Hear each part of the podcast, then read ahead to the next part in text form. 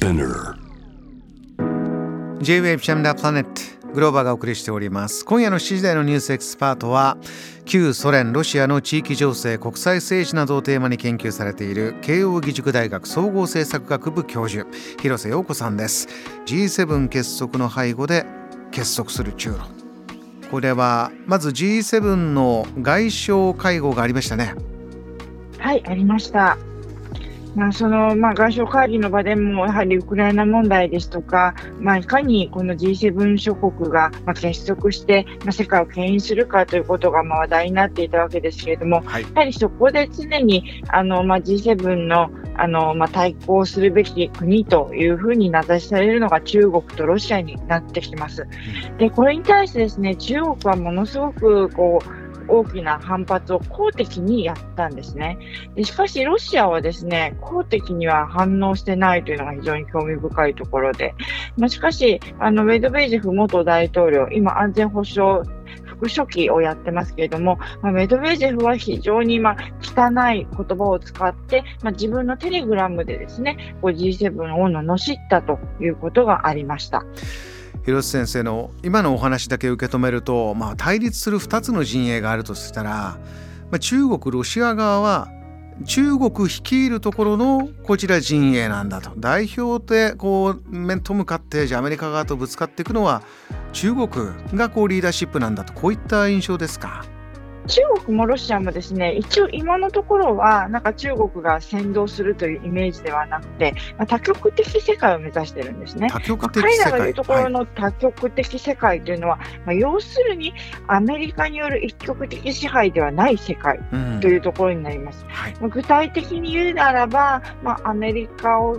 っていうのはまあもちろん局には入ってくるんですけれども、まあ、自分たち、つまり中国、ロシアも確実に入ってくる、まあ、そしてまあ EU あたりも確実に入ってくるよねというような感じで、まあ、4局を大体メインとしたような、あのまあ、1局、つまりアメリカだけの世界ではないような、まあ、世界を構築していきたいというのが、まあ、ロシアと中国なんですね。うんですので、ロシアと中国っていうのも、決してなんか、両国がもう心底を信頼し合っているという関係ではないんですけれども、とにかくアメリカを打ち破ろうというところだけでは結束ができるという不思議な関係にあります。あの対するアメリカ側といいますか、まあ、今まででいうところの先ほどね G7 というキーワードなど出てきましたけれどもそちらは今まで通りの世界を取り戻そうと今こう戦争を、まあ、少し前から対中国でこう分離していくというのがありましたけれどもそうではなかった頃、まあ、以前のようなアメリカの大きな大きな、えー一極支配というようなイメージに戻そうということなんですか？そうですね、まあ、アメリカも紆余曲折ありまして、例えばあの前のトランプ政権の時というのは、まあ、トランプはもうアメリカは世界の警察官を辞めるんだということでありま、ね。まあ、いろんなそのあの国際的な組織から抜けるであるとか、はい。あと環境を揺るがすというようなことをやっていてですね、で、まあ、NATO の結束なんかも相当弱まりましたし、まあ、TPP からも抜けるであるとか、まあ、いろんなこうハレーションを国際社会に起こしていたんですね。えですので逆に言うと、まあ、その後に大統領になったバイデンさんというのは、まず、まあ、そのアメリカの信頼感を国際社会で取り戻そうというところをやってきているということがありましたので、まあ、アメリカも決してその順風満帆に一極を築いてきたわけではなくてですね、あくまでも相対的にアメリカの力が強かったということに過ぎないんだと思うんですけれども、まあ、常にロシアと、まあ、中国はアメリカが、まあ、世界を生み出してるんだということで、まあ、敵対視してきたということがあります。今のお話で、えー伺いたいのはこの4月の大きなこうトピックでマクロン大統領が中国に行きましたと、えーそこでまあいろんなことを言いながら中国に行ったわけですが中国に行くと広瀬さんおっしゃっていたような、えーじゃあ多極的な世界を目指して自分たちもヨーロッパもその一つの極にやはりなっていくべきなんだとこういうことをおっしゃったりとかいろんなことをおっしゃいましたよね。広瀬先生はこのマクロン大統領の訪中、えー言ったこと実際に何か、えー約束したことなどを詳しく見てどんなふうにお感じになってますか？そうですね、まあ、マクロン大統領の訪中で特に問題となったのは、その帰りの飛行機で話したという、その台湾問題などで、自分たちはそのアメリカ、まあ、ヨーロッパはですね、こう中国とかアメリカとかのそういうところにこう追従するべきではないみたいなことをまあ言ってですね、こう独自外交をやるんだというようなことを言ってしまったんですね。でそれというのは、あのおそらくも中国からしたら、まあ、非常にこう嬉しい発言であり、まあ、逆に言うと、なんかこう欧米の結束を乱すような言葉に、あの欧米諸国からは聞こえてですね、非常に大きな反発をあの受けることになりました。ですので、こうまず G7 外相会談でも、まあ、フランス外相がですね、その、まあ、火消しに走るというようなこともありましたし、はい、その、まあ、マクロン氏としては、まああのまあ、ちょっとこう中国にリップサービスが過ぎたかなとような印象を持っている人も多いと思うんですけれども、はい、それがなんかこうフランスのこう総意であったりとか、あとヨーロッパ諸国もみんなそういうふうに考えているんだというふうに取られてしまうと、まあ、例えば台湾問題で結束しないということになれば、まあ、ウクライナ問題でも結束しないと。結局なんかもうやりたい放題やる国はこうほっとくんだというようなメッセージにも捉えられかねないわけですよね。ですので、あれはまあ大きな失言だっただろうと思いますし、やはりこうヨーロッパ、アメリカももうその発言を看過できないというところだったと思います。あの広瀬さんとしては、まあ、フランス国内がずっと大変だとねあのデモが続いたりストライキと。この大変なタイミングでマクロン大統領が中国に訪中してこの本来の目的というか一番肝の目的というのは何だったというふうにお考えになりますか？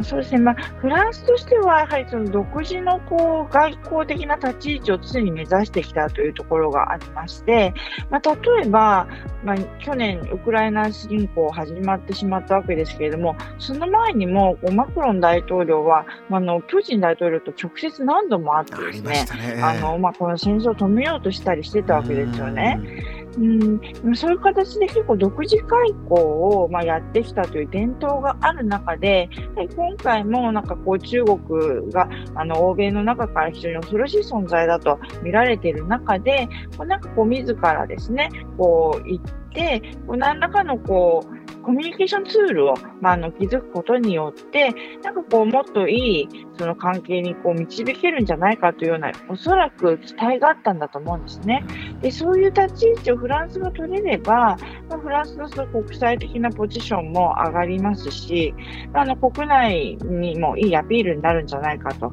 で、おそらくなんですけれども、まあ、フランスとしてはですね、今一番やっぱりヨーロッパにとって深刻なのは、何といってもウクライナ問題であって、で特にこの、まあ、2月ぐらいからですね、中国がこうなんとなく仲介役を果たすのではないかというような期待もちょっと出てきた中で、はい、なんかこう、ヨーロッパにより寄り添ってもらうような形で、まあ、仲介してもらえないかというようなこととかも、おそらく言っていた可能性があるんじゃないかというふうに思うんですね。まあ、しかし、おそらくそれが失敗して、なんかもう中国から非常にこう温かい心尽くしのおもてなしをもう受けてですね、ちょっと中国の方にほろっと行ってしまったかなというような見方をする人が多い状況ですね。そういった意味では中国というのは今すごく外交に積極的で、えー、中東の和平にも乗り出すんだとか、まあ、イランとサウジを和解させたりとか、こうウクライナ問題も和平を提案したり、中国の外交構成というのも広瀬さん、これは大いに注目するところですか。これは非常に気になるところであって、まあ、中国自身は、まあ、自分たちがその世界平和のその、まあ、メッセンジャーなんだというような世界平和を作るのは自分たちなんだというようなスタンスで今、外交交渉をやっていると思うんですけれども、まあ、特にそのコロナ禍っていうのはなかなか外交ができなかったわけですけれども、まあ、そこからも解き放たれたような形で、まあ、ものすごい積極外交をやってますね。やはりあの、まあ、中東での、まあ、和解とかですね、やはり大きなあのポジションを実際にこうどんどんこう気づいているという中で、やはりこう欧米とかも成し得なかった、まあ、中東問題にこうメスを入れるというのは、まあ、中国ならではなのかなという気もしますし、まあ、おそらく中国としては、まあ、そういうところでですね、その今、特にアメリカの外交というのは、反中というところで、まあ、非常に徹底しているわけですけれども、まあ、そこをなんとかあのすり抜けていくためにもですね、あのアメリカ以外の国との良好な関係というのは、かなりこう自分たちの後押しになってくれると思っているあの面が非常に強いと思います。JAM The Planet